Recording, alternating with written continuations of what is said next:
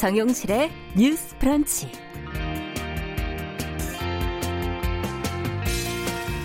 안녕하십니까 정용실입니다. 타인의 외모에 대한 칭찬을 조심해야 한다는 이야기 어제 잠시 했었는데요. 이 외모 평가나 칭찬의 대상이 나 자신일 경우는 조금 다르지 않을까 하는 생각을 해봤습니다. 사람들은 자신의 외모에는 또 너무 야박한 점수를 주지요. 그리고 또 나이가 들면 들수록 젊은 시절에 주름 하나 없던 그 미모를 그리워하게 되죠. 아, 요즘은 미디어에서 이 학습된 이 아름다움에 나를 좀 끼워 맞추고 있는 경향이 있는데요. 그러지 말고 나이가 들어도 있는 그대로의 내 모습을 좀 칭찬하고 사랑하자 하는 목소리가 주변에서 나오고 있습니다. 이와 관련해 인상적인 두 사람이 있어서 좀 소개를 해드릴게요. 최근에 운동 뚱으로 사랑받고 있는 개그우먼 김미, 김민경 씨. 건강하게 잘 먹기 위해서 운동을 시작했다고 하는데요. 자신만의 생기 있는 모습으로 지금 뷰티 프로그램 패널 또 잡지 표지 모델 자리를 꿰찼습니다. 어, 또 한 사람은 바이올리니스트 정경화 교수인데요. 70대인 이 정 교수는 최근에 한 화장품 브랜드 캠페인에서 이런 말을 했다고 하죠. 나이를 왜 이겨요? 나이와 함께 내가 깊어지는 거지. 나는 나만의 아름다운 소리가 무엇인지 이제서야 좀 알 것 같아요. 네, 70이 돼서야 아는 거군요. 그래서 제가 몰랐던 거군요. 자, 이제 곧 주말로 접어듭니다. 여유가 되신다면 자신의 몸과 삶을 긍정하고 돌아보는 시간 한 번쯤 가져보시면 어떨까 하는 생각 해 봤습니다. 6월 19일 금요일 정용실의 뉴스 브런치 시작합니다.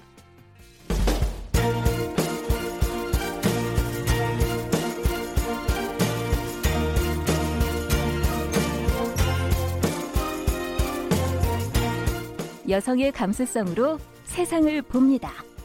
KBS 일라디오 정용실의 뉴스 프런치. 여러분의 의견을 기다립니다. 문자는 샵 9730으로 보내주세요. 짧은 문자 50원, 긴 문자 100원이 부과됩니다. KBS 모바일 콩, 유튜브를 통해서도 무료로 참여하실 수 있습니다. 정유실의 뉴스 브런치는 항상 여러분들과 함께 프로그램을 만들어가고 있습니다. 오늘도 많은 분들이 참여해 주셨네요. 오랜만에 들어오신 분들이 꽤 있으시네요. 오영찬님, 인디저트님, 3617번님, 또 김동호님, 마카스이즈님 이렇게 들어와 주셨고요. 어, 그리고 유튜브로도 많은 분들이 요즘에 계속 들어오고 계세요. 어, 미무스와님, 한사랑님, 하비 아저씨님, 박만용님, 써니스카이님, 예, 이렇게 들어와 주셨는데, 박만용님은 저를 자꾸 빼고 다른 분들한테만 인사를 하셔서. 이대학님, 이렇게 감사드립니다. 자, 오늘도 뉴스픽으로 시작하겠습니다. 두 분 자리해 주셨어요. 더 공감 여성정치연구소의 송문희 박사님 안녕하세요. 네, 안녕하세요. 전혜연 시사평론가 안녕하십니까? 네, 안녕하세요. 와, 오늘 두 분이 뭐 옷 색깔을 맞춰 갖고 오셨어요? 오늘 오프닝이 참 더 마음 에 아, 와닿네요. 와닿으셨어요? 네, 저는 힘들 때 사실은 음. 내가 나를 위로하는 게 가장 좋다고 생각해서 음.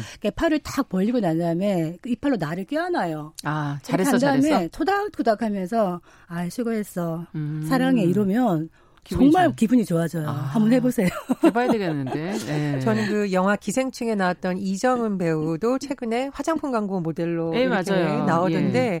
그분이 이제 약간 그런 말씀하시잖아요. 어 이런 외모 만들어지는 것도 쉽지 음. 않다. 그래서 그런 생각이 들었습니다. 과거에는 정말 우리가 생각하는 어떤 미의 표준에 맞는 사람들이 미인이라고 불렀는데 이제는 기준이 좀 바뀌고 있고. 그래야 되죠. 네, 또 예. 저런 분이 아니면 누가 저런 역할들을 해낼 수 있었을까라고 감탄하게 음. 되잖아요. 그래서 우리 사회가 조금 변화하는 걸까라는 많이 희망적인 신호를 또 보기도 했습니다. 아, 그러네요.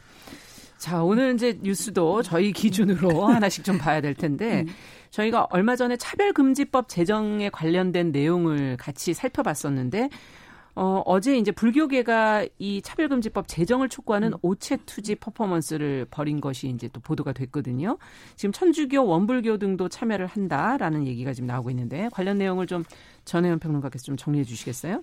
예, 좀 나눠서 설명을 해드리자면 차별금지법이라는 것이 예. 뭐 성별, 나이, 장애, 성적 지향, 국가, 인종, 언어 등을 이유로 차별하지 못하게 하라는 취지의 법입니다. 음.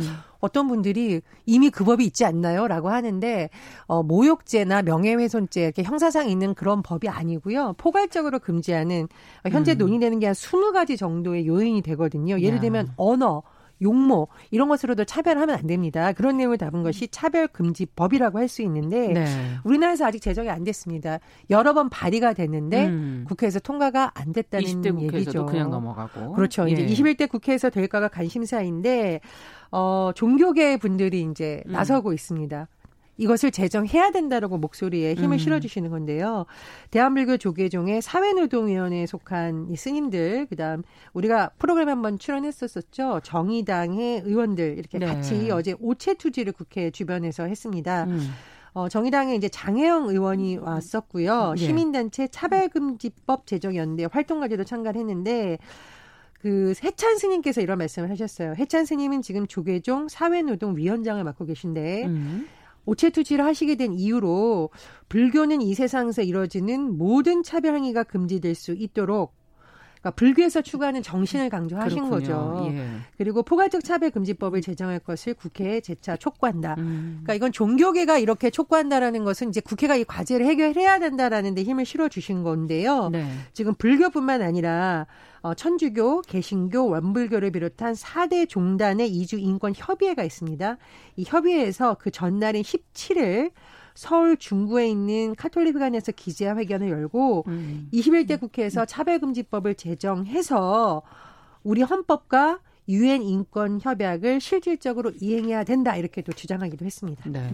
사실 뭐 종교의 정신이라는 게 이런 게 아닐까 하는 그런 생각도 들기도 하는데 어, 어떻게 보시는지 지금 뭐 인식이 지금 뭐 한국 여성정책연구원의 어, 성평등 입법 과제 조사에 따르면은 그 차별금지법 제정에 찬성하는 여론이 지금 상당히 높게 나와 있는 것으로 되어 있고 또 실제로도 저희가 이게 보도하면서 계속 느끼는 건 평등이나 인권에 대한 우리 사회 인식이 뭐 최근 몇 년 사이에 많이 높아진 거 아닌가 이런 느낌도 들고요. 두 분은 어떻게 보시는지요? 그 사실은 차별금지법의 이 차율, 차별이라는 게 성별, 나이, 장애, 성적 지향, 국 국가, 인종, 언어 이런 걸 빌미로 차별하지 말라 이런 건데 그동안은 이 차별금지법에 대해서 보통 동성애를 보호하자는 거냐라는 어떤 하나의 꼭지를 네. 들고 나와서 반대하는 조금 보수 개신교의 반대가 많았습니다. 음. 그리고 사실상 정치권에서 이런 어떤 표심을 의식하지 않을 수 없기 때문에 적극적으로 아. 어, 추진하지 못했던 아쉬움도 있고요. 예. 그랬는데 이제는 이제 어떤 시민들의 의식이나 이런 것들이 이제는 차별금지법을 제정할 때가 되었다. 음. 이 차별금지법이라는 게 차별하지 말라는 거지 차별을 하는 사람을 이렇게 뭐 처벌하거나 이런 강압적인 법이 아닌데 네. 이런 오해도 좀 불식을 시키고 음. 차별금지법이라는 말이 주는 조금 부정적인 어감이 있으면 음. 평등증진법이라는 좀 긍정적인 단어로 바꾸면 어떻겠는가 음. 이런 얘기도 하고 있는 상황인데요. 네. 저는 이제 시기가 무르익었다, 아, 물줄기가 흘러가고 있다 이런 음. 생각이 듭니다. 네, 어떻게 보십니까? 그 제가 이 관련 보도를 쭉 살펴보다 보니까 이 오체 투시를 하신 스님들이 잠시 이렇게 물을 마실 때 찍은 사진을 봤는데 네. 아마 그 사진을 보시면 많은 분들이 가슴이 음. 찡할 거예요. 스님들이 그 국회 주변에 콘크리트 바닥에 오체 투지 하셨죠. 그렇죠. 예. 오체 투지라는 것이 이제 사진을 보시면 더 쉽게 이해가 되고 대부분 알고 계실 텐데 온전히 나를 맡긴다 부처님에게. 음. 가장 나를 내려놓는 모습을 보여주시는 자세로. 건데요. 무릎을 땅에 꿇고 두 팔과 머리가 차례로 땅에 닿는데 음. 당연히 이마도 닿죠. 음. 그러다 보니까 이번에 오체 투지를 하신 그 스님들 사진을 보면 이마가 콘크리트 바닥에 이렇게 쓸리셔서 네. 이마에 다 상처가 있습니다. 그래서 저는 음. 이걸 보면서 우리 사회가 차별금지법을 얘기할 때마다 일부의 반대 목소리만 부각됐지 음. 이 법을 너무나 간절하게 찬성하시는 분들의 목소리는 담아내지 못했구나. 네. 그리고 왜 스님들이 나서셔서 이렇게 간절하게 해야 되는지를 정말 음. 돌아보게 한다는 점에서 제가 참 숙연한 마음이 들었습니다. 그리고 어 이제 전문가들이 그런 얘기를 합니다. 반대할 수 있는 사람들이 사실은 차별을 조장하는데 차별금지법은 그 반대를 하지 않는 사람들, 그러니까 음. 차별의 목소리를 담아내는 것을 마치 사회의 일부분이냐 담아내는 것도 음. 문제가 있다라고 지적을 하거든요. 그러네요. 그래서 너무 이 반대하는 목소리가 과잉 대표되고 음. 미디어가 그런 부분만 부각시키고 정치권에서도 그런 사람들의 표심 표를 너무 의식하는 거 아니냐라는 음. 비판이 좀 제기되고 있습니다. 그래서 말씀해 주셨듯이 최근에 그 한국여성정책연구원이 21대 국회 국민에게 바라는 성평등 입법과제 연구조사를 좀 설명을 네. 해드리면 응답자 중 87.7%가 성별 장애, 인종, 성적 지향을 비롯한 다양한 종류의 차별을 금지하고 음. 피해를 구제하기 위한 법률을 제정해야 된다라고 동의를 했습니다. 상당히 높은 수. 그렇죠. 퍼센트네요. 예전보다 훨씬 높아진 수준이에요. 네. 그럼 이제 많은 국민들도 아 차별하는 것 자체가 문제가 있다라는 데 인식이 많이 확산됐다는 거지. 네. 어 좀 이 부분도 이제 정치권이 유심히 돌아봐야 된다 이렇게 생각을 합니다. 그리고 음. 저는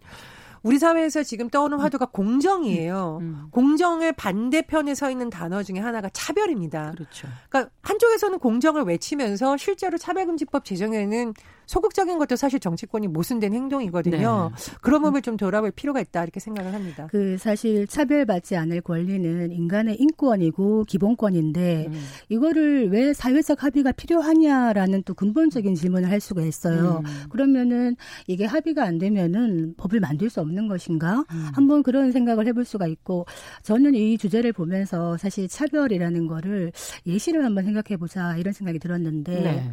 최근에 우리 다 많이 좋아하는 그 프로 배구 김연경 선수가 11년 만에 돌아왔습니다 국내로. 네. 그런데 해외에서는 지금 몸값이 한 16억 20억 나왔는 이 김연경 음. 선수가 한국에 오면서 그 연봉 협상에서 이제 그 셀러리 캡이라는 게 있습니다. 음. 연봉 총액 상한이라고 하는데 네. 거기에 묶여가지고 받을 수 있는 돈이 이제 6억 5천만 원이었음에도 그것도 굉장히 낮은 거거든요. 음.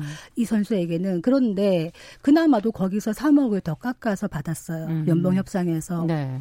왜 그렇게 했느냐. 화제가 됐었죠. 예. 네. 근데 사실은 이제 뭐 물론 해외 리그가 불투명하고 또 본인이 올림픽에 대한 경기력 유지 이런 부분도 있지만은 음. 또 하나의 이유가 후배들이 가져갈 수 있는 연봉이 적어지기 때문에 그렇죠. 총액이 제한돼 음. 있기 때문에 본인이 그만큼의 삭감하고 후배들에게 나눠주는 이런 선택을 한 것인데 정세균 그 총리가 이 부분을 얘기를 하면서 이런 희생 정신을 음. 얘기하면서 민주노총과 한국노총에게 뭐 타협 이런 얘기를 했는데요. 저는 여기서 놓친 부분이 있다고 봅니다. 뭐냐 하면은 그 여자 배구가 굉장히 인기가 많은데 네. 여자 배구와 남자 배구 간의 셀러리 캡의 차이가 남자는 26억 원, 여자는 23억 원이에요. 어. 그러니까 기존에는 여자 스포츠 팀의 어떤 그 상금이나 이제 음. 연봉이 낮은 이유가 여성들이 경기력이 떨어지고 재미가 없기 때문에 시장 논리 때문에 남성들에 비해서 적다. 음. 이런 얘기를 당연하게 생각을 했는데 네. 보면은 이제 이 부분에서는 차이 가 나지 않는데도 불구하고 차이가 나는 것이죠, 실제로. 음. 그리고 프로 프로 골퍼 박인비 선수 네. 세계 랭킹 13위입니다. 근데 저 작년에 어떤 말을 했냐면은 여자 세계 대회 상금 규모가 남성의 한 절반만 돼도 좋겠다. 아 절반이 안 돼요? 예, 안 되는 겁니다. 네. 그래서 어떻게 보면은 예, 똑같은 운동을 하더라도 아니면 똑같은 음. 일을 하더라도 여성들이 한다는 이유만으로 좀 많이 평가절하돼서 음. 임금이나 연봉이 낮은 경우가 의외로 많습니다. 음. 이 얘기하면서 갑자기 문득 드는 의문이 혹시 우리 프로그램도 그런 게 아닌가? 사실 가만히 생각해 보니까 네. 이제 저희가 우리 음. 프로그램이 여성을 음. 위한 어떤 시각에 여성 출연진만 나오는 유일한 음. 프로그램이고 저희가 이걸 9개월 이상 하고 있는데 네. 처음 런칭을 할 때 이 제작진이 음. 어떤 마음으로 연봉 협상을 했을까 아니면은 음. 출연료를 만들었을까 하는 걸 한번 질문해야 되겠다 이런 생각도 들었습니다. 네, 그렇군요. 글쎄요, 뭐 저는 음. 다시 이제 좀 법적인 부분 음. 국회로 돌아와서 좀 몇 말씀 드리고 싶은데요. 최근에 통합당의 초선 의원들이 그 국회에서 음. 무릎 꿇는 퍼포먼스 봤었죠. 하는 것이 많이 사진에, 많이 나왔었죠. 오프닝에서도 예. 다르고요. 음. 어 이제 뭐 플로이드 음. 미국에서의 인종차별을 촉발시킨 그 사건에 대해서 음. 그 사망자를 추모하는 퍼포먼스였고 차별에 반대한다라는 각종 피켓을 들기도 했습니다. 네. 근데 제가 이제 후속 보도가 어떻게 나왔을까라고 봤더니 음. 한 언론사에서 이 전원을 대상으로 무릎을 꿇었던 통합당 초선 의원 전원을 대상으로 음. 그럼 차별금지법 제정에 찬성하신가요? 적극적으로 음. 하시겠네요라고 물었는데 답변이 대다수가 개인적으로는 뭐 찬성할 수 있지만 당론을 봐야 된다던가 음. 이렇게 좀 주저하는 듯한 모습을 많이 보였다는 거죠. 네. 그래서 물론 뭐 이분들도 정치인이니까요. 여러 가지를 고려하겠지만 개인적으로는 좀 굉장히 아쉬웠습니다. 그러네요. 예, 그런 예. 어, 퍼포먼스도 중요하지만 사실 실제적으로 그렇습니다. 국회의원분들은 법을 제정해 주시는 게 가장 예, 중요한 예, 그렇죠. 일이죠. 그리고 사실은 네. 뭐 장애인 비례대표라든가 이런 분들은 누구보다도 어떤 차별 문제에 있어서는 적극적으로 나서 주셔야 그렇죠. 되거든요. 예. 물론 장애인들이 겪는 차별도 있겠지만 본인이 어떤 성 정체성을 드러내지 못하고 평생 사람 살아야 되는 사람들의 고통도 음. 어마무시합니다. 사실은 그래서 그런 부분에 대한 논의 그리고 우리나라에서 사실은 종교라든가 음. 인종 차별을 보이지 않는 곳이 상당히 많습니다. 네. 우리 안에 숨어진 것도 많고요. 음. 실제로 현장에서 발생하는 문제들도 많거든요. 그래서 그런 부분이 사실은 국회에서 담아내는 노력을 많이 해야 되기 때문에 통합당에서도 이런 부분에 대해서 좀 더 초선 의원들이 많이 고민했 으면 좋겠고요. 그러네요. 그리고 민주당 일부 의원들도 차별금지법 제정에 적극적으로 나섰다가 일부 종교단체의 반대로 아. 뭐 공개적인 자리에서 철회하겠다라고 하신 적이 있는데 국회의원이라면 본인이 낸 법안이 일부의 반대에 부딪히더라도 끝까지 설득하는 모습을 그렇죠. 보여주면 어떨까. 예. 국회의원들은 말 그대로 지역구의 어떤 민생을 챙기기도 하지만 우리 국가가 우리 대한민국이 민주주의 발전을 위해서 어떻게 나아가야 될지 굉장히 많은 책무가 있는 것이거든요. 예, 예. 그래서 때로는 국민들을 좀 설득하고 이럴 음. 의무도 있다라고 생각을 합니다. 그래서 21대 국회에서 물론 이제 정의당이 이것을 중요 법안으로 내세워서 하고 네네. 있지만 정의당만의 문제가 아니라 모든 의원들이 여야를 넘어서 21대 국회 음. 공통 과제로 한번 좀 힘내고 있게 논의를 해보면 어떨까 그런 생각이 듭니다. 근데 이제 우리가 차별 이러면은 사실은 합리적인 이유에 있는 차별은 음. 인정이 되거든요. 그래서 예를 들어서 독일 같은 경우에 일반 평등 대우법이라는 게 있습니다. 여기에 따르면은 네. 만약에 신학교에 입학하는 자격은 신앙심이 있는 사람에 한한다로 되어 있습니다. 음. 이게 불합리한가요? 합리적인가요? 합리적이잖아요. 그러니까 예. 이거는 차별로 보지 않는 거예요. 음. 그래서 만약에 어떤 특정 종교라든가 세계관과 밀접하게 연관되어 있는 직업이나 근로 음. 이런 거는 또 여기서 약간의 예외를 둘 수도 있기 때문에 차별금지법을 볼 때 너무 엄격하게 음. 생각을 해서 두려움을 가질 필요는 없다 이런 말씀을 드리겠습니다. 네. 자, 계속 또 저희가 입법이 될 때까지 한번 좀 계속 얘기를 살펴보도록 하죠. 정용실의 뉴스 브런치, 더 공감 여성정치연구소 송문희 박사, 전혜원 사평론가 함께 뉴스픽 진행하고 있는데요. 어, 통계청이 지금 자료를 낸 것 중에 2019 어, 한국의 사회 지표를 발표를 했어요. 작년 재작년도 통계 자료를 모아서 이제 발표를 한 건데 국민 10명 중에 3명이 결혼 후에 자녀가 필요 없다. 또 국민의 20%는 그런데 외롭다. 뭐 이런 내용들이 지금 어 나와서 보도가 지금 많이 되고 있고 관심들이 높은데 그 주요 내용을 저희가 한번 정리해 보면서 좀 생각해 볼 거리들이 무엇이 있는지 한번 살펴보도록 하죠. 전혜영 예. 평론가께서 좀 해주시겠어요? 통계청에서 예. 여러 자료를 쫙 수집해서 이렇게 딱 보여주면 아 우리나라 국민들이 이런 생각을 하고 있구나, 음. 어, 이런 의식을 갖고 있구나 좀 쉽게 알 수 있죠. 그렇죠. 이것이 바로 한국의 사회 지표입니다. 음. 통계청에서 2018년도, 2019년도 통계 자료를 한데 모아서 이제 발표가 됐는데요. 말씀해 주신 내용부터 다르다면 어, 결혼 후 자녀가 필요하다고 생각하는 사람의 비중이 일단 13세 이상으로요. 음. 조사를 한 건데 69.6%. 69.6%. 예, 필요하지 않다고 생각하는 사람은 30.4%. 네. 그러니까 10명 중에 3명 정도는 뭐 자녀가 없을 수도 있겠다라는 있다? 생각을 어. 하는 거고요. 어, 성별로 봤을 때는 여성이 33.4%가 자녀가 필요하지 않다라고 음. 해서 남성 27.4%보다는 많았습니다. 네. 여성들이 상대적으로 그런 생각을 더 많이 한다는 그러네요. 거고요. 어, 좀 이렇게 주목해 볼 부분은 연령이 낮을수록 어, 굳이 자녀가 없어도 된다라는 비중이 음. 높았다는 겁니다. 그러면 앞으로 미래 세대일수록 안, 더 안 낳겠다는 가능성이 있고요. 보이는 예, 거죠. 예, 그런 선택을 예. 할 가능성이 높다는 음. 거죠. 예를 들면 13세에서 19세 정도에서는 53.6% 그러니까 절반 정도는 아 이거 뭐 굳이 없어도 될 것 같다 이렇게 비중을 했다는 어. 거죠. 난 비중이 나왔습니다. 그리고 또 뭐 학력이 높을수록 이런 음. 답이 많았다고 합니다. 그런데 말씀해 주셨듯이 아 이게 좀 안타까운 지표인데 우리나라 사람들이 참 외로운 상황이다 이런 걸 음. 보여주는 지표도 나왔는데요. 네. 어, 국민 가운데 외롭다고 느끼는 비중이 20.5% 정도였었고요. 음. 아무도 나를 잘 알지 못해라고 생각하는 비중이 16.7%인데 이게 전년보다 한 4.5% 5.4% 오른 수치라고 합니다. 아무도 나를 몰라. 그렇죠. 예, 예. 사회적 이것도 고립감을. 결국은 예 외로움을 표현하는 거죠. 그렇죠. 이거 말하자면 사회적 고립감을 고립. 예. 느끼는 사람들이 음. 있다라는 음. 거고요. 또 아, 이게 어떻게 보면 웰빙 지수라고 보통 불리는데 내 삶과 일에 대해서 만족하느냐에 대한 음. 것을 또 물어봅니다. 예. 예, 예. 네, 자신의 삶에 만족하는 사람은 60.7%로 3.0%포인트 하락했는데 네. 이게 3.0%포인트면 큰 수치는 아니에요. 예. 그런데 이 조사를 2013년에 시작한 지 6년 만에 처음으로 내려갔다고 합니다. 아. 어떤 우리가 통계를 볼 때 추위도 많이 보잖아요. 추위도 중요하죠. 예, 예. 그리고 일에 대해서 만족하는 사람들도 어, 지난해 63.9%인데 전년 대비하면 4.0% 포인트 줄었다. 이것도 조사를 실시한 이래 내려가고. 처음으로 음. 내려간 음. 수치라고 합니다. 아, 그래서 그렇군요. 지금 추위가 좀 우리나라 국민들의 웰빙 지표는 음. 조금 떨어진 것이 아니냐 그런 분석이 나오고 있습니다. 네. 여기서 지금 뭐 여러 가지 얘기를 해주셨는데 이 중에서 저희가 좀 눈길이 가는 부분들이 무엇인지 왜 그걸 또 주목하셨는지 두 분에게 여쭤보고 싶네요. 그 눈길 가는 음, 네. 결과가 참 많은데 음. 10명 중 3명이 결혼 후 자녀가 필요 없다. 이 부분에 대해서 저도 뭐 늦게 결혼을 해가지고 사실은 음.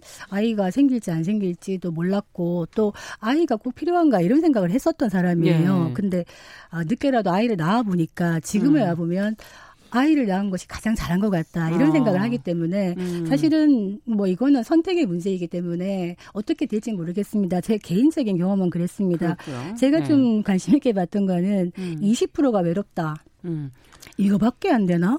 아, 더 있는데. 아, 저는 이거밖에 예. 안 되나 이런 생각이 들어서 네. 사실은 이제 하이데거가 인간은 내던져진 존재다. 그냥 예. 던져진 존재라고 얘기했어요. 이게 음. 뭔 얘기냐면 실존적인 고독을 누구나 갖고 음. 있다는 거죠. 음. 그런데 80%는 고독감을 느끼지 않으시는 건가 이런 생각이 음. 들었는데 20%밖에 안 되는데 외로워지는 더 확실한 방법 한 가지 음. 결혼하는 겁니다. 네. 그러면 더 외로움을 이건 또 왜 모순입니까? 왜냐하면 보통 결혼을 하면서 아이는 또 낳겠다고 그러시더니. 아니 이제 뭐 이렇게 말하면 저희 남편 욕하는 것처럼 들릴 수 네. 있는 그게 아니라 음. 보통 결혼을 할 때 결혼을 하면서 나의 많은 것들을 나누고 뭔가 외롭지 않을 아, 거라는 너무 많은 기대가 너무 있죠. 많은 기대를 하고 있다 음. 보면은 사실은 상대방이 그걸 다 충족해 줄 수 없거든요. 그건 맞습니다. 예, 그렇기 때문에 음. 이제 그 부분에 대해서 말씀을 드리는 것이고 음. 또 하나 본 거는 그 아까 이제 수명 있잖아요. 수명. 네. 제가 50대가 넘다 보니까 사실은 저도 나이 드는 게 좋아요. 음. 좋은데 문제는 건강도 점점 안 좋아진다는 거죠. 아. 픈 데가 점점 많아지는 거예요. 그러면 60대, 70대가 되면 더 할 거 아니에요? 그래서 건강의 중요성을 많이 생각하는데 이번 통계를 보니까 기대 수명은 82.7년이야. 네. 그런데 건강 수명은 64.4년이면요. 기대 수명보다 18.3년은요. 네. 올해는 사는데 아프면서 오래 사는 거예요. 아, 그 부분이 눈에 이건 굉장히 중요한 포인트입니다. 음. 그래서 건강 관리를 좀 잘하자. 이런 생각이 음. 들고 외롭다 하시니까 그 윤복희 선생님의 노래 있잖아요. 내가 마냥 외로울 때면 그 노래를 하면서 외로우시면 우리 정용실의 뉴스 브런치와 함께 하시면 어떻겠는가? 저희가 따뜻하게 최대한 저희가 같이 예, 해드리겠습니다. 근데 제가 예. 주목해서 보면 조금 다른데 음. 어, 이 통계 수 중에 그런 것도 있습니다. 수도권 지역의 월 소득 임대료 음. 대비 비율 근데 무려 월급의 20%를 임대료로 내고 있다고. 월급에. 네, 그렇죠. 그럼 아. 이게 어좀 고급여 고 소득자는 괜찮겠지만 젊은 사회 초년생들은 어떻게 살까 좀 이런 음. 생각이 들어서 아 역시나 이 부동산 문제 심각한 문제다 그러네요. 이런 생각이 들었고요. 또 하나는 이제 밤에 혼자 다니는 것이 두렵다라는 것에 대한 응답도 나왔었는데 네, 어느 정도 됩니까? 어뭐 두렵지 않다고 느끼는 비율이 50%라니까 절반 정도는 아직은 음. 무섭다는 거죠. 그래서 네. 여성 안전 문제 여 전히 우리 사회적 과제로 남아 있다. 그리고 우리 국민이 가장 신뢰하는 음. 정부 기관은 군대 48.0%여서 상대적으로 어. 군대에 대한 어, 신뢰도 높은데 신뢰도가 가장 낮은 곳은 국회 19.7%. 아, 이거는 예상 가능한데요. 네, 예상 가능하면서도 참 씁쓸한 네. 네, 답변이었습니다. 네. 네. 신뢰가 굉장히 중요하죠. 그래서 그렇죠. 이번 21대 국회는 아, 음. 국민에게 신뢰받는 국회의 모습을 좀 보였으면 좋겠는데 음. 지금 하고 있는 출발을 보면은 조금 불안불안합니다. 네. 그리고 또 하나는 이제 초중고생 4명 중 3명이 사교육을 받고 있다. 사교육. 예, 그러니까 예. 사실은 거의 70% 80%가 사교육을 받고 있다는 건데 아, 이 사교육 문제를 해결하지 못한다면 네.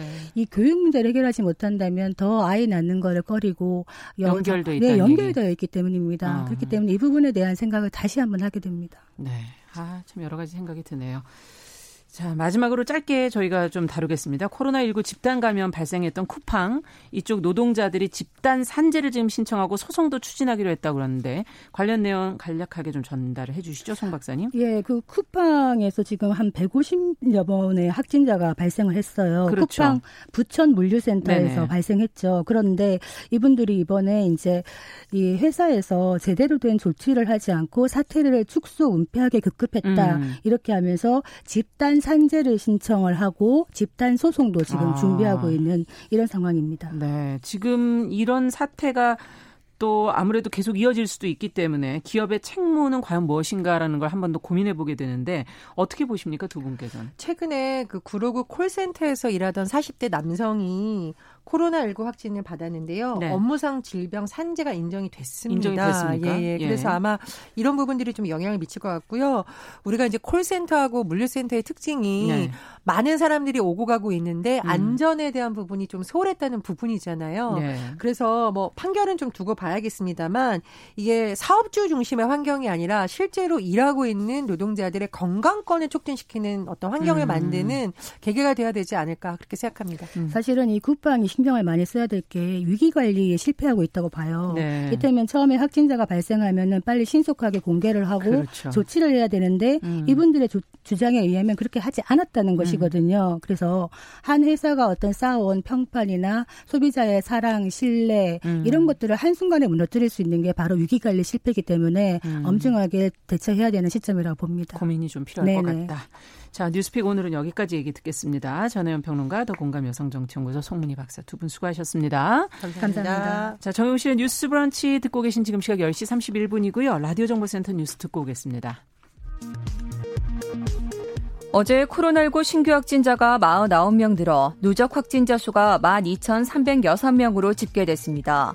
수도권과 대전 지역 감염 확산 영향으로 지역 감염이 32명 늘었습니다. 정세균 국무총리는 코로나19 집단 감염 확산과 관련해 방문 판매 업체 등 계속해서 감염 사례가 나타나는 취약 시설에 대해 집합 금지 등보다 적극적인 조치를 취하라고 지시했습니다. 미 국방부 차관보가 전략자산 배치 등을 한국과 협의하고 있다며 필요하다면 북한의 위협에 대응할 것이라고 밝혔습니다. 이도훈 한반도 평화교섭 본부장은 비건 미 국무부 부장관을 만났습니다. 12개 국회 상임위원장을 뽑기 위해 오늘 오후 예고됐던 국회 본회의가 취소됐습니다. 박병석 국회의장은 야당의 지도부 공백을 감안해 이 같은 결정을 내렸다고 의장실이 밝혔습니다. 홍남기 경제부총리가 3차 추경안 심의가 시작도 안 됐다며 애타는 심정, 속이 까맣게 타들어간다라는 등의 표현으로 국회의 빠른 추경안 처리를 촉구했습니다. 지금까지 정보센터 뉴스 정원나였습니다.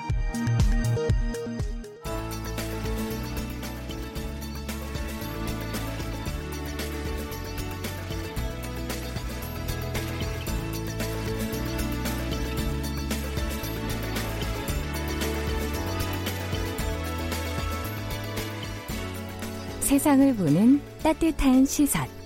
KBS 일라디오 정용실의 뉴스 브런치. 매일 아침 10시 5분 여러분과 함께합니다.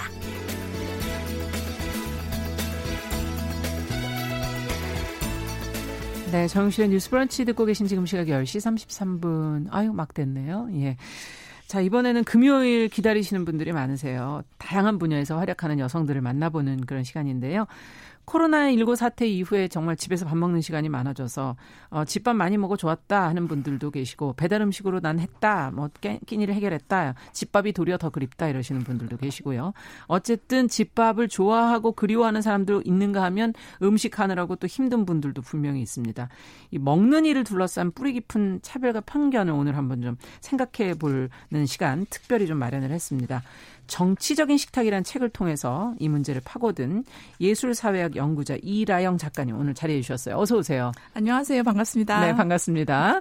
그리고 같이 또 매주 이 시간 이야기의 맛과 깊이를 잡아주시는 방송인 남정미 씨 자리해 주셨어요. 어서 오세요. 안녕하세요. 반갑습니다. 코미디하는 남정미입니다.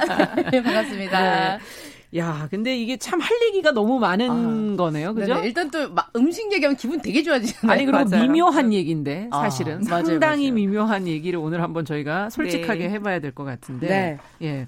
책이 작년에 정치적인 식탁 네. 책이 나왔고, 네. 어, 이 안에 먹고 만들고 먹 먹히고 뭐 하는 모든 문제를 네. 여기 안에 쓰셨다고 하는데 왜 이 문제를 이렇게 들여다보시게 됐어요? 1차적으로는 먹는 거 좋아해요. 네. 비슷하시군요. 네. 네. 먹는 거를 좋아하는 사람인데, 네. 어, 시간이 갈수록 맛, 맛, 그 자체보다는 아. 그 주변적인 것에 이제 관심이 가게 되더라고요. 네. 조금 더 생각하게 된 거는 아마도 제가 결혼을 하면서 좀더 음. 구체적으로 음. 내 일상에 들어왔어요. 그러니까 음. 사실 저희 부부는 똑같이 장 봐서 대체로 이제 가사 노동에 대한 스트레스를 제가 특별히 더 받으면서 네, 살고 있는데 그게 전부가 아니잖아요. 저희 둘만 사는 음. 세상이 아니니까. 네. 근데 저희 외부의 사람들은 계속해서 저에게 어 뭐 뭘 차려주는지를 묻는 질문들이 아. 저에게는 너무 되게 낯설게 예. 들렸어요. 그리고 음. 근데 저에게 그 낯선 질문이 그 사람들이 무슨 악의를 가지고 하는 건 절대 아니고요. 당연하죠. 그냥 평범한 거예요. 예. 평범하게 뭐 아니 남편이 제육볶음 좋아한다는데 자주 해줘? 뭐 이런 예, 거예요. 예, 그렇죠. 예. 근데 그 평범한 질문이 이제 저는 기본적으로 우리가 너무 익숙해서 느끼지 못하는 걸 좀 비일상적으로 생각해 보자. 음. 그걸 항상 기본적으로 가져가기 때문에 왜 저런 질문을 하지? 그러네요. 왜냐하면 반대로 제가 좋아하는 뭐 제가 좋아하는 뭐, 이, 뭐 스프링 롤 이런 네. 거를 남편이 만들어 줬어? 남편이 만들어 주냐고 네. 누가 질문을 하진 않거든요. 어, 맞아, 맞아, 그쵸? 맞아, 맞아, 맞아. 예를 들면 제 친구들이 제 남편한테 어 언니는 되게 스프링롤 좋아하는데 자주 만들어 주세요? 이런 질문을 안 하잖아요. 네. 근데 왜 남편 친구는 어. 저한테 그런 질문을 아, 할까요? 어, 되게 그러니까요. 되게 이상하더라고요. 아, 아 우리 네. 나도 좋아하는 거 많은데. 어, 맞아. 뭐 그 예전에 어떤 책에 그런 거 네. 있어요. 음. 부부가 이제 그 헤어지기 전에 들어가는 식탁에서 음. 꼭 남자는 여자를 위 아내가 좋아하는 음식 쓰고 아내는 남편이 좋아하는 음식을 써라 했는데 아내는 몇 페이지가 넘어가도록 썼는데 남편이 그걸 하나도 못 썼다는 바로 거예요. 그거예요. 상대방이 아. 좋아하는 목록을 한 사람은 과하게 알고 있고 맞아, 맞아, 자기를 맞아. 희생하면서 알고 있어요. 그렇죠, 그렇죠. 그런데 한 사람은 자기가 받아먹은 것만 생각해요. 어. 네. 그렇죠. 네. 관심이 그쪽에 상대에 네. 없는 거군요. 끝까지 자, 기 자기 애에 음. 빠져 있는 아. 거죠. 사실 음. 식이라는 사소하고 평범한 것을 중심으로 생각해 보면 누군가는 끝까지 자기 입맛만 생각하고 누군가는 끝까지 끝까지 음. 저 사람 음. 저 사람 입맛을 입맛만. 위해 내 손맛을 키우는 음. 이런 거잖아요. 그래서 근데 우리가 모두가 먹잖아요. 어, 먹는, 아니 매일 먹잖아요. 매일 먹잖아요. 몇 번씩 먹잖아요. 세번 먹잖아요. 조용히 하면서 갑자기 화가 나요. 너무 많이 드시나요? 지금 바깥분께서. 차차 얘기하겠습니다. 예, 차차. 예. 흥분하지 않고. 근데 보면 네. 이 정치적인 식탁이라는 책 딱 제목을 음. 들으면 사실 보면 그래요.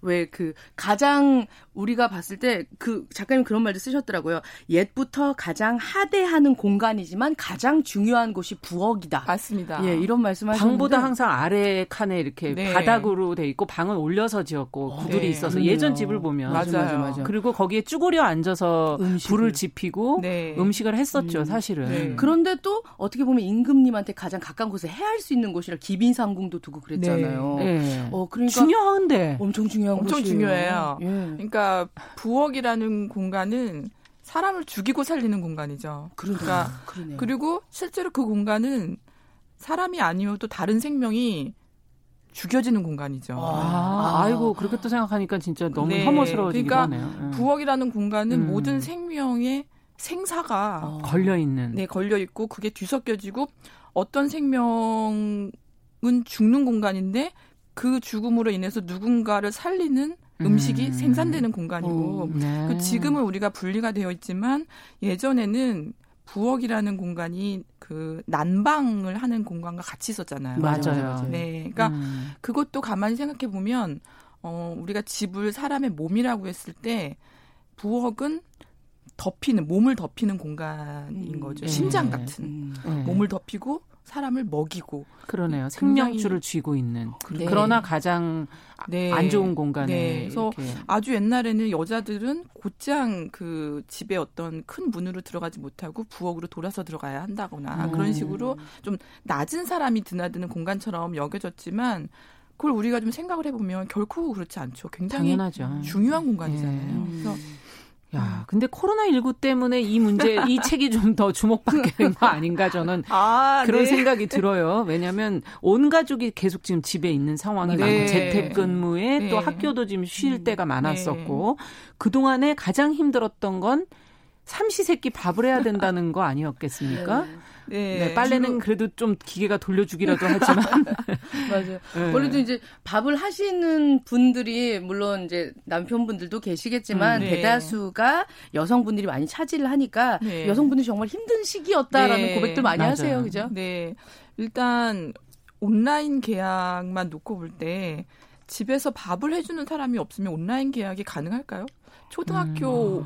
초등학생에게 돌봄 노동자가 없이 그 뭐 엄마일 수도 있고 할머니일 수도 있고 네. 삼촌일 수도 있고 아빠일 수도 있어요 물론 음. 근데 이제 대체적으로 그 어쨌든. 역할을 여성이 많이 담당을 하다 보니까 우리가 온라인 계약이든 재택근무든 누군가가 집에서 밥을 해주는 역할을 음. 하지 않고서는 하지 않고는 이게 돌아가지가 않는 거예요. 음. 그래서 우리가 앞으로 이 감염병 시대에 네. 앞으로 이제 뭐 이게 딱 단절된다 끝난다 이런 보장이 없잖아요. 그러면 예.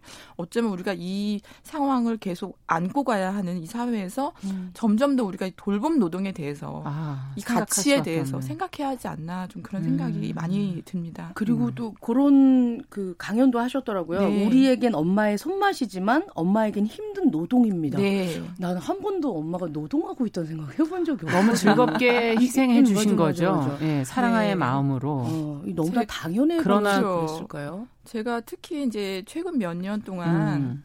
많이 미디어에서 눈에 들어오는 게 그 셰프의 등장이에요. 음. 네. 미디어에 많이 등장하는 그 셰프의 성별이 네. 대체로 남성이잖아요. 맞아요. 근데 굉장히 좀 비교가 되더라고요. 음. 집 안에 싱크대 앞에는 여성들이 압도적으로 많이 서 있는데 음, 화면에서는 모순 아닌가요? 그러면 그렇죠. 예. 그래서 이 현상 자체도 어. 어 상당히 문제적이다라는 생각이 들었고 물론 저는 많은 남성들이 미디어에 나와서 요리를 하는 모습을 보여주는 것도 굉장히 좋은 면이 있다고 생각을 해요. 예. 네. 좋은 면이 있고, 어, 다른 남성들에게도 음식을 하고 싶은 어떤 동기부여, 음. 어, 자극을 줄 수 있기 때문에, 그렇죠. 네, 음. 좋은 면도 있어요. 그런데 음. 이제, 음, 이면을 한번 보자는 거죠. 네. 이면을 보면, 그렇다면, 왜 우리는 어, 셰프는 남성화 되는데, 음. 그러니까, 그러니까 돈을 받고 일하는 사람은 남성화 되는데, 아, 집안에서 돈을 받지 않고 하는 노동은 여성화 되고, 그것을 우리는 노동이라 하지 않고, 손맛. 음. 시라고 표현하는가. 그, 엄마의 희생, 음. 정성, 사랑, 이렇게 뭔가 추상적인 명사, 구체적인 돈이 아니라 음, 그러네요. 추상적인 명사로 아름다운 단어들 네. 그냥 치장을 해주는 네. 거군요. 사실 음. 그런 우리의 문화가 전반적으로 돌봄 노동을 음. 좀 폄하하지 않나 네. 그런 생각이 음. 들어요. 성장하면서 그런 경험들이 있으신지 모르겠지만 저도 좀 젊은 있죠. 세대긴 한데 엄마가 음. 저희 오빠 요리 되게 잘하거든요. 음. 정미야, 엄마 나갔다 올 테니까 수근이 오빠 밥 챙겨줘라. 이런 얘기를 되게 많이 해요. 맞아요. 근데 저희 오빠는 제가 뭐 한 거 안 먹거든요. 맛없다고. 맞아요. 네. 아니, 요리 잘하는 남성분들 되게 많아요. 제 네. 주변에도 어, 저랑 비교할 수 없을 음. 정도로 엄청난 미식가이며 실력들을. 엄청난 요리 실력자가 있거든요. 네. 네. 하지만 그럼에도 숨어 계세요 그런 분들이 아니요 숨어 있지도 않아요. 네. 그런데도 사람들의 그 관념이 참 무섭구나라는 걸 아. 느끼는데 우리는 네. 아무리 요리를 잘하는 남성이 있어도 어 똑같이 그 배우자 음. 여성에게 음. 또 남편한테 뭐 해주냐라는 질문을 무의식적으로 아. 하더라고요. 무의식적으로 아, 하고. 네. 음. 그러네요. 언제나 아, 뭐 여자 형제들, 언제나 음. 엄마, 언제나 네. 여성들이 좀 음식을 해주는 것이 음. 사실 노동력이 아니라 대단히 미화가 아, 되어. 지금 여기 방송을. 들으시면서 남성분들의 항변도 좀좀 네네네. 같이 들어보죠. 네. 최기현님께서는 때가 어느 때인데 요즘에 요리하는 남편 많습니다. 아 그래요. 네, 그렇죠. 있죠. 많죠. 예, 많죠. 네. 김현일님께서는 또 요즘엔 남자들이 돌봄 많이 합니다. 네. 네. 아. 육아휴직도 하시고요. 네네. 그렇죠. 예. 음. 저희가 뭐 안 한다고 얘기하는 네. 그러나 어쨌든 음. 그동안의 과정 속에서 숫자적으로 네. 객관적으로 그냥 네. 더 숫자가 많았고 네. 그것을 이렇게 미화하는 경향이 있었다라는 네. 말씀을 드린 건데 그리고 그런 거 네. 알아주시는 분들이 또 같이 참여해서 음. 노동과 돌봄 같이 해주시는 게 우리가 인식을 좀 바꿀 필요는 있을 것 같아요. 집밥에 대한 그런 환상 같은 것도 좀 버리고 그러면 좀 버려야 되겠네. 그런 걸 버렸을 때 그걸 사랑이나 앞서 정성이나 이런 용어들로 포장하지 말고 네. 조금 더 솔직해질 때 이 문제를 해결할 수 있는 길도 찾을 수 있지 않을까? 맞아요. 예. 일단 집밥이라는 게 우리가 생각하는 맛있나요, 것처럼 집밥이? 바로 이제 그거예요. 네. 그렇게 아름답기만 하지 않아요. 그렇게 네. 뭐 다 유기농으로 어. 싱싱한 재료로 할 수가 없어요 비싸서 그런 것만이 아니잖아요. 네, 그렇죠. 근데 우리가 어.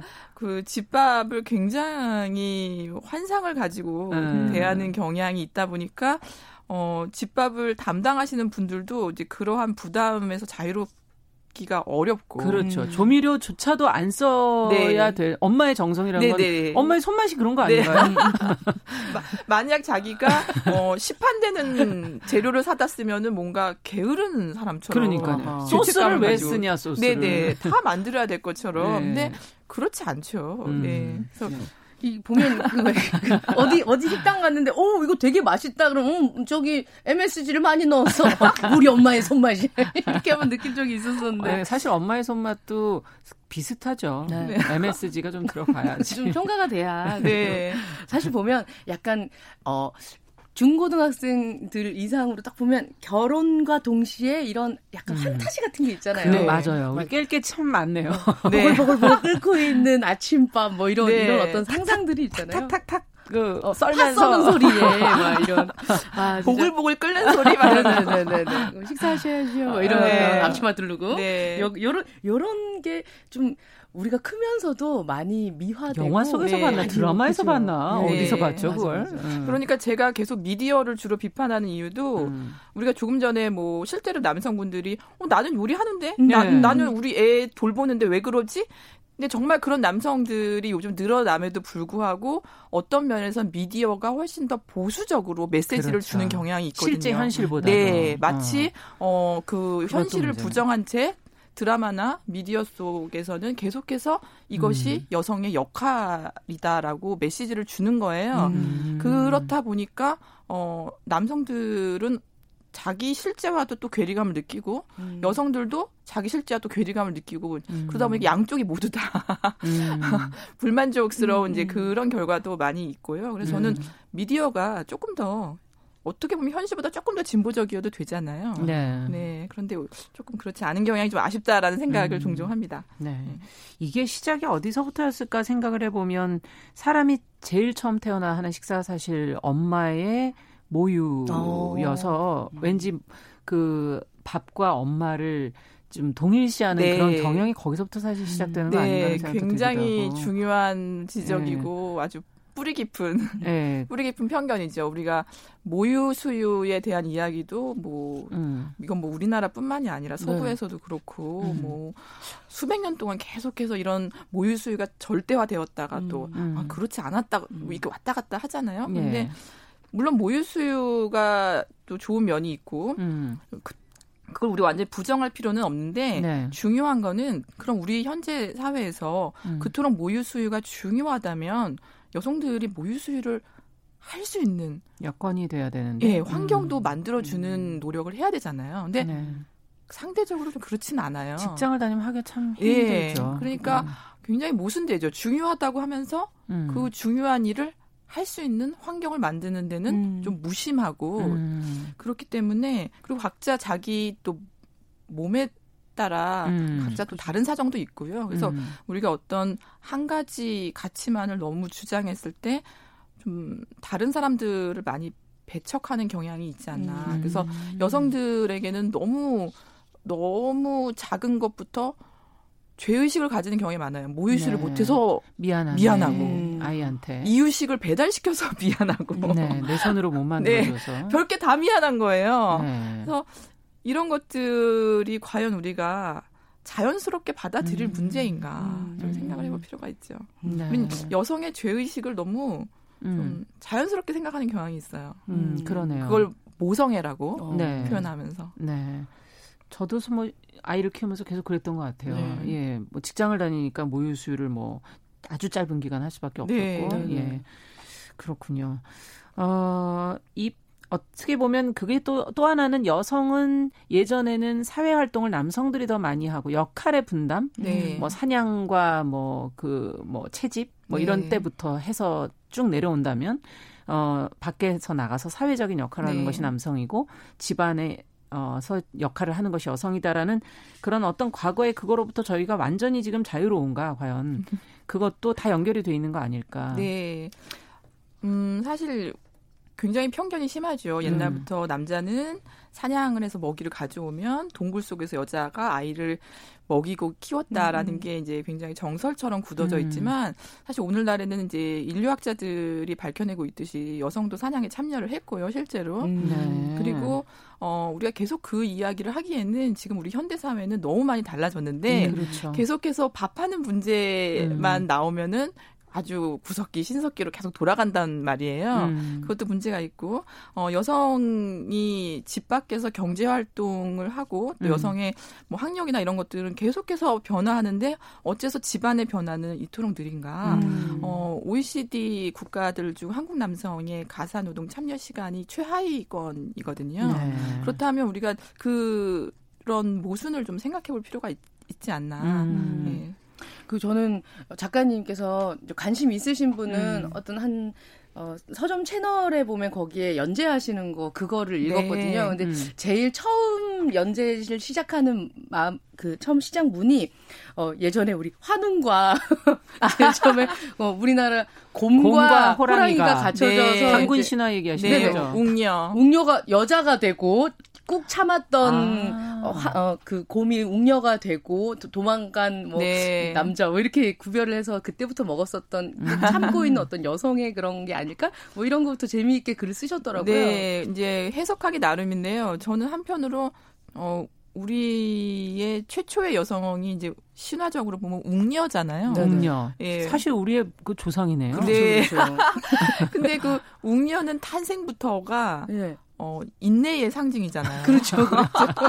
3, 7일 동안 쑥과 3, 7일 동안 마늘만 먹으면서 네. 그리고 우리가 상, 상대적으로 호랑이라는 동물을 여성보다는 남성으로 아. 은유하는 경향이 있잖아요. 음, 네. 또 우리 민족의 어떤 동물이기도 하고 네. 사실은. 네. 음. 그렇죠. 바로 이제 민족의 동물 할 때는 호랑이를 상징하는데 음. 우리 신화 속에서 우리의 그 조상은 또 곰이고. 조상은 곰이고. 그리고 또 안 좋은 얘기 미랑 곰탱아 할 네. 때는 또곰 들어가잖아요. 그렇죠. 맞아, 특히 맞아. 여성에게는 어, 여우와 곰에서 곰을 굉장히 이제 여성을 좋지 않게 맞아. 이야기할 때 곰을 아. 사용하고 그래서 저는 어, 왜 어, 한편으로는 여성에게 계속해서 인내, 음. 음. 헌신, 희생, 참을성 이런 거를 강조하면서도 동시에 그걸 또 폄하하는 어. 음. 곰이라는 동물을 그런 식으로 우리가 좀 상징적으로 활용하고 있지 않나라는 생각이 음. 들었어요. 뭐 단어가 주는 어떤 그런 느낌? 미묘한 게 있는 것 같아요. 네, 우리 네. 프로도 브런치잖아요. 네. 브런치 하면 여성들이 많이 지는 네. 그렇죠. 뭐 이렇게 또 먹는 것이 중심에 네. 서 있는. 맞아, 맞아. 근데 브런치 저는 음. 브런치를 주로 남편과 같이 먹거든요. 음. 근데 똑같이 먹어도 브런치라는 음식은 굉장히 여성화 아. 되어 있고 물론 여성분들이 브런치를 많이 하기도 하는데 그렇다면 우리가 생각해 볼건 음. 여성이 브런치를 주로 하는 그 시간에 대한 맥락인 거죠. 시간. 시간. 예를 네. 들면 주로 어린아이가 있는 여성들 같은 경우는 하루 음. 24시간 중 그나마 온전히 자기 자신을 위해 휴식할 수 있는 시간이 아이가 잠들었을 때. 네, 잠깐이에요. 매우 음, 짧아요. 그러니까 네. 아이가 어린이집 갔다가 어린이집 돌아오기 직전에 그 잠깐 시간인데 음. 그 시간에 정말 부지런히 움직여야 밖에 나가 차 한 잔 먹거나 브런치를 먹으면서 친구를 만날 수가 있어요. 음. 그러니까 어 그러고 집에 돌아가면 다시 노동의 시간이죠. 음. 네. 근데 여성들이 그 퇴근 시간이 없 없잖아요. 그러니까 제, 가 지금 말한 여성들은 음. 주로 이제 가사 노동을 이제 전담하는 음. 이제 그런 여성들은 퇴근 시간 없이 계속 일을 하는데 이제 그런 노동은 눈에 보이지 않고 음. 잠깐 밖에 나와서 브런치 먹으면 노는 여자가 아. 되는 거죠. 예.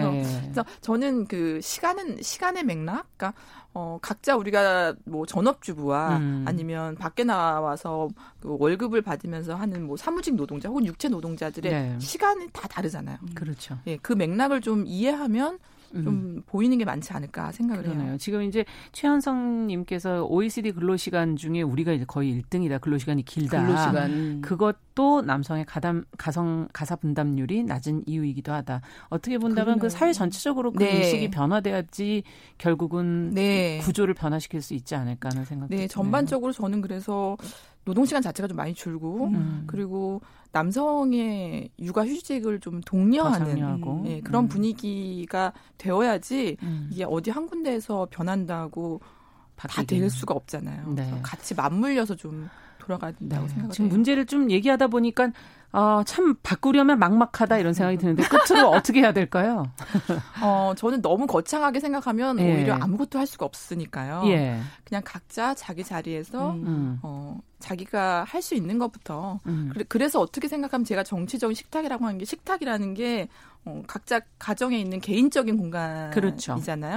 그 개인적인 삶에서. 공간부터 바꾸기 시작하면 각자의 식탁이 바뀌면 우리가 회식의 식탁도 바뀔 수 있고 음, 급식의 식탁도 바뀔 수가 아. 있겠죠. 그런 식으로 우리가 개인적인 문제를 공적 담론의 장으로 음. 예, 끌어나갈 수 있을 거예요. 네. 육아하는 분, 일하는 분, 식탁에서 음식 차려주시는 분들의 음. 감사를 또 생각을 하는 음. 시간이 네. 됐으면 좋겠습니다. 네. 네. 그러네요. 자, 벌써 시간이 다 됐네요. 네. 평등하고 평화로운 식탁에서 식사하는 그런 환경이 좀 마련되길 바라면서 네. 오늘 금요 초대석 정치적인 식탁 예술 사회학자 이라영 작가와 이야기 나눠봤습니다. 감사합니다. 감사합니다. 남정민 씨도 감사합니다. 네, 고맙습니다. 다음 주에 뵙겠습니다. 정용실의 뉴스 브런치 금요일 순서도 같이 인사드립니다. 저는 다음 주 월요일에 뵙겠습니다. 주말 잘 보내십시오.